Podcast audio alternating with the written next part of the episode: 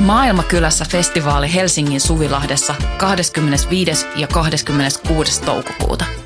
Luvassa mieletön kattaus musaa, rohkeita keskusteluja, 50 katuruokakeittiötä, järjestöjä ja toimintaa oikeudenmukaisen maailman puolesta. Vapaa pääsy ja avoin kaikille. Tuu mukaan. Rohkeus muuttaa maailmaa. Yhteistyössä Euroopan unioni, Kirkon ulkomaanapu ja Radio Helsinki.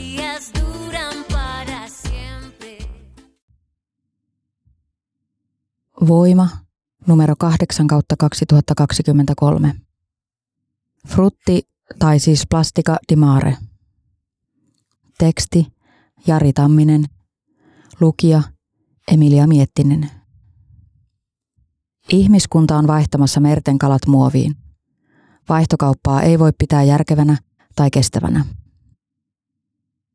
Maapallon pinta-alasta 70 prosenttia on vedenpeitossa ja ihmiset ovatkin pitkään nähneet meren pohjattomana kaatopaikkana samoin kuin ehtymättömänä runsauden sarvena, josta voi ottaa saalista ja resursseja rajattomasti. Pohjattomia tai rajattomia meret eivät kuitenkaan ole. Ihminen on osoittanut kykenevänsä yhtä aikaa täyttämään meret muoviroskalla ja kalastamaan lajin kuin lajin sukupuuton partaalle – Ihminen joutui pitkään sopeutumaan luonnon asettamiin rajoihin, kunnes teollistuminen näennäisesti vapautti ihmisen moisesta. Tosin luonnon rajallisuus ihmisen jälkien kestämiseen käy alati ilmeisemmäksi. Olemme tilanteessa, jossa ihmiskunnan pitää alkaa itse kantamaan vastuu tekemisistään ja rajoittaa ympäristölle haitallista toimintaansa. Ongelmaan pitää tarttua niin paikallisesti kuin planetaarisestikin.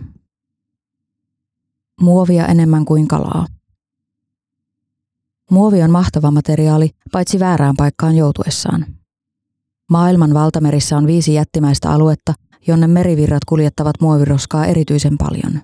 Näistä suurin sijaitsee pohjoisella Tyynellämerellä ja tunnetaan nimellä Tyynenmeren jätepyörre. Sen kooksi on arvioitu noin kolme kertaa Ranskan pinta-ala. Jätepyörteet eivät ole kiinteitä kelluvia roskalauttoja, vaan muodostuvat eri kokoisista ja laatuisista muovinkappaleista, joita ajelehtii veden mukana.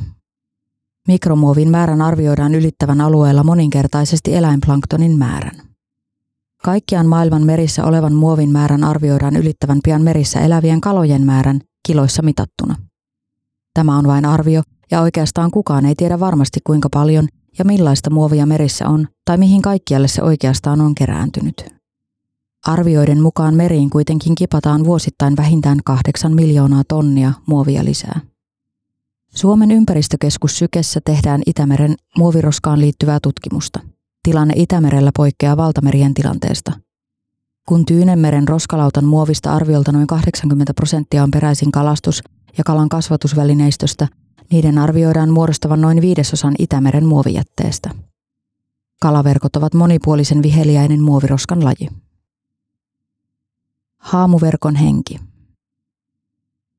Suomen ympäristökeskus Syken vanhempi tutkija Pekka Kotilainen on mukana Refish-hankkeessa, jonka tavoitteena on vähentää vapaa-ajan kalastuksesta peräisin olevan roskan määrää Itämeressä. Hänen mukaansa Itämeri on globaaliin tilanteeseen nähden vähämuovinen, mutta tilanne kotimerellämme on kaukana hyvästä. Itämeren eri alueilla tilanne on hyvin erilainen sekä roskan että erityisesti kalanpyydysten suhteen. Jos mennään eteläiselle Itämerelle, niin siellä on todella paljon verkkokalastusta ja samoilla alueilla myös paljon troolikalastusta. Puhumme konfliktialueista. Kaksi erityyppistä kalastusmenetelmää samalla alueella voi johtaa esimerkiksi siihen, että trooli voi vetää vahingossa jonkun toisen verkon mukanaan ja verkosta tulee niin sanottu haamuverkko, kertoo kotilainen. Haamuverkko on itsessään muovijätettä ja vähitellen pienemmiksi osiksi hajotessaan se päätyy osaksi ravintoketjua. Mikromuoviksi jauhautumisen lisäksi ne aiheuttavat muitakin ongelmia. Vaikka haamuverkot eivät ole enää kenenkään hallussa tai hallittavissa, ne jatkavat kalan ja myös lintujen ja merinisäkkäiden pyytämistä, kertoo kotilainen. Hän kuitenkin korostaa sitä, että merestä tai merenrannalta löytyvän muoviroskan alkulähdettä on usein vaikea arvioida. Mitä pienemmistä muovinpalasista puhutaan, sitä vaikeampaa tunnistaminen on. Esimerkiksi styroksin pala voi olla peräisin niin kalaverkon kohosta kuin lomailijan kylmälaukustakin. Alueelliset erot korostuvat jälleen. Asutuksen lähellä yleisin yksittäinen muoviroska on tupakantumppi, luonnontilaisilla rannoilla niitä löytyy paljon vähemmän. Syken tutkijoiden käytyä Itämeren suojelualueen luodoilla ja saarilla, joihin rantautuminen on kiellettyä ilman erillistä lupaa, heitä odotti loputon määrä muun muassa laivojen kiinnitysköydenpätkiä, muovilaatikon palasia, jalkineita, ulkomaalaisia muovipulloja ja ruokapakkauksia, jotka vaikuttivat olevan peräisin pääosin ohiseilanneista laivoista. Miten kalanpyydyksiä päätyy meriin, vaihtelee. Kotilainen toteaa, että ammattikalastajille pyydykset ovat työvälineitä ja ammattilaisilla on tapana huolehtia työkaluistaan. Rysä voi olla tuhansien euroinen arvoinen, eikä sitä ole varaa menettää tuosta noin vaan. Vahinkoja kuitenkin tapahtuu.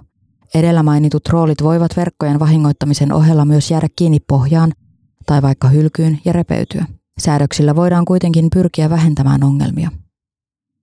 Esimerkiksi ammattikalastajien käyttämät vapaasti meressä ajelehtivat ajoverkot on nykyisin kielletty Itämerellä, kertoo kotilainen. Itämerellä ammattikalastusta suurempana ongelmien lähteenä kotilainen pitääkin vapaa-ajan kalastusta. Ongelmia tuottavat esimerkiksi verkot, joita saattaa löytyä vaikka papan varastosta. Niitä voidaan lähteä kokeilemaan, ja jos tulee huono keli tai ne häviävät, ei niitä haeta, kun niissä ei ole penniäkään kiinni. Kun niihin ei ole sijoitettu omaa rahaa, eivät ne ole minkään arvoisia ja niistä muodostuu helposti haamuverkkoja. Tilanne myös vaihtelee eri maissa. Esimerkiksi Virossa käytetään paljon halpoja kiinalaisia verkkoja, jotka eivät maksa juuri mitään. Jos iskee paha keli tai narut menevät poikki, niin se on sitten sori vaan. Eivät pelkästään verkot.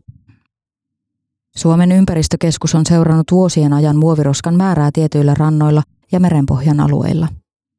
Ensimmäisten vuosien aikana siivottujen kumuloituneiden roskakertymien jälkeen on päästy tarkastelemaan vuosittaista kertymää. Tulokset viittaisivat siihen, että roskan määrä saattaisi olla jopa hienoisessa laskussa. Tietämys muoviroskan yleensä ja verkkojen erityisesti tuottamista ongelmista on kasvanut ja kenties valistus on auttanut.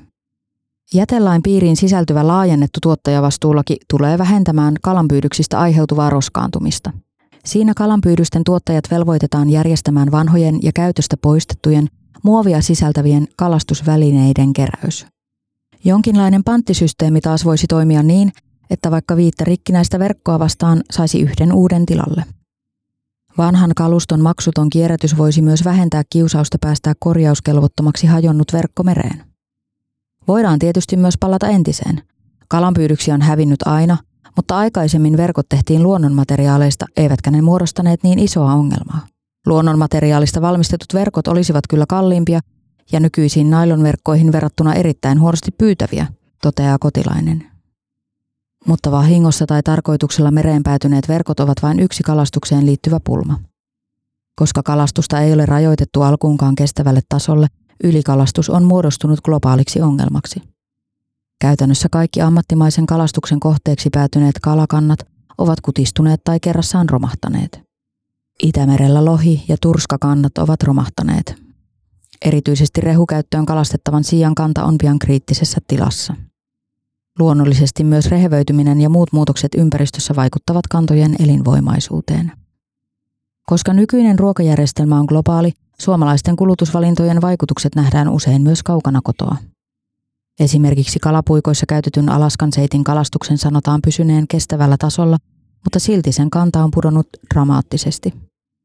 Tämä turskalaji on saalismääriltään maailman toiseksi merkittävin ja vuosittainen saalis on yli kolme miljoonaa tonnia.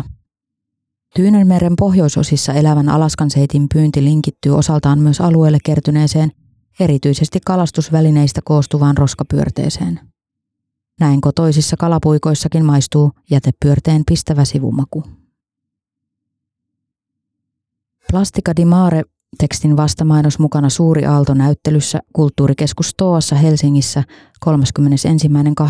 asti.